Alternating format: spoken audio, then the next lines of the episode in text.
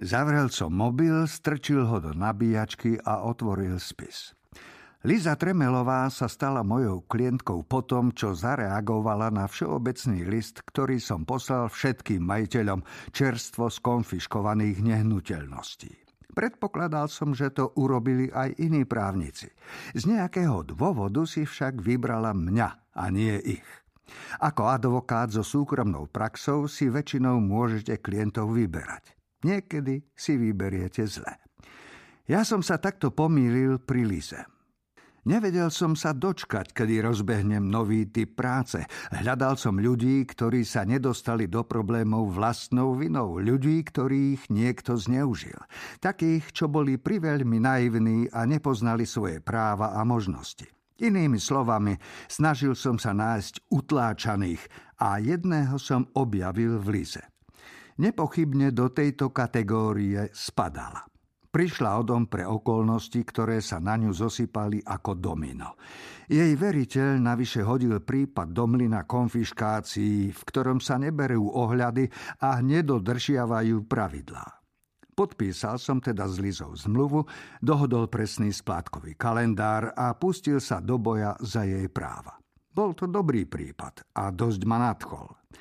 Až potom sa z nej stala otrava. Liza Tremelová mala 35 rokov, bola vydatá, mala 9-ročného syna Tylera a dom na Melba Avenue vo Woodland Hills. Keď ho v roku 2005 s manželom Jeffrem kupovali, Liza učila sociálne vedy na strednej škole Ulyssesa Granta a on predával bavoráky v autosalóne v Calabasase. Ich štvorizbový dom bol zaťažený hypotékou vo výške 750 tisíc dolárov a mal odhadnú cenu 900 tisíc. V tom čase bol trh silný a prístup k hypotékam absolútne bezproblémový. Manželia využili nezávislého makléra, ktorý im vyjednal pôžičku s nízkymi úrokmi a so súhrnou splátkou na konci 5. roku. Tá sa dostala do investičného balíka hypoték a dvakrát zmenila majiteľa, kým si nenašla trvalý domov v banke Westland Financial so sídlom v Sherman Oaks. Život trojčlennej rodiny vyzeral krásne, až kým sa Jeff Tremeller nerozhodol, že manželstvo ho už nebaví. Niekoľko mesiacov predtým, ako im mala prísť 750 tisíc dolárová splátka, sa jednoducho vyparil. Svoje predvádzacie BMW M3 nechá na stanici Junior a manželke Lize zase starosť o súhrnú splátku. Keďže už mala iba jeden príjem a dieťa, ktoré treba živiť, pozrela sa na realitu svojho života a začala sa rozhodovať. V tom čase ekonomika pribrzdila ako lietadlo, ktorému uprostred letu vynechajú všetky motory. S učiteľským platom nemala šancu nájsť niekoho, kto by jej hypotéku prefinancoval a tak jednoducho prestala splácať aj komunikovať s bankou.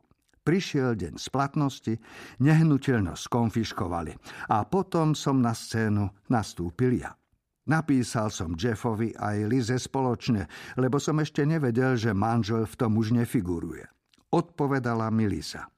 Otravného klienta definujem ako človeka, ktorý nechápe hranice nášho vzťahu, aj keď mu ich opakovane a celkom jasne vysvetlím. Liza sa na mňa obrátila po tom, čo dostala oznám o prepadnutí majetku. Prijal som jej prípad s tým, že má čakať a nič nerobiť, kým na ňom pracujem. Ona však nedokázala čakať so záloženými rukami. Po tom, čo som dal jej vec na súd, začala chodiť aj na tie najbanálnejšie pojednávania. Musela byť pri všetkom, čo robím, dostať kópiu každého listu a poznať obsah každého telefonátu. Často na mňa cez telefón vrieskala, keď mala pocit, že jej tragédii nevenujem dostatočnú pozornosť. Začal som chápať, prečo to jej manžel zabalil. Už to s ňou skrátka nevydržal. Začínal som uvažovať aj o tom, či netrpí bipolárnou poruchou. Telefonáty a iné otravné aktivity sa totiž opakovali vo výrazných cykloch.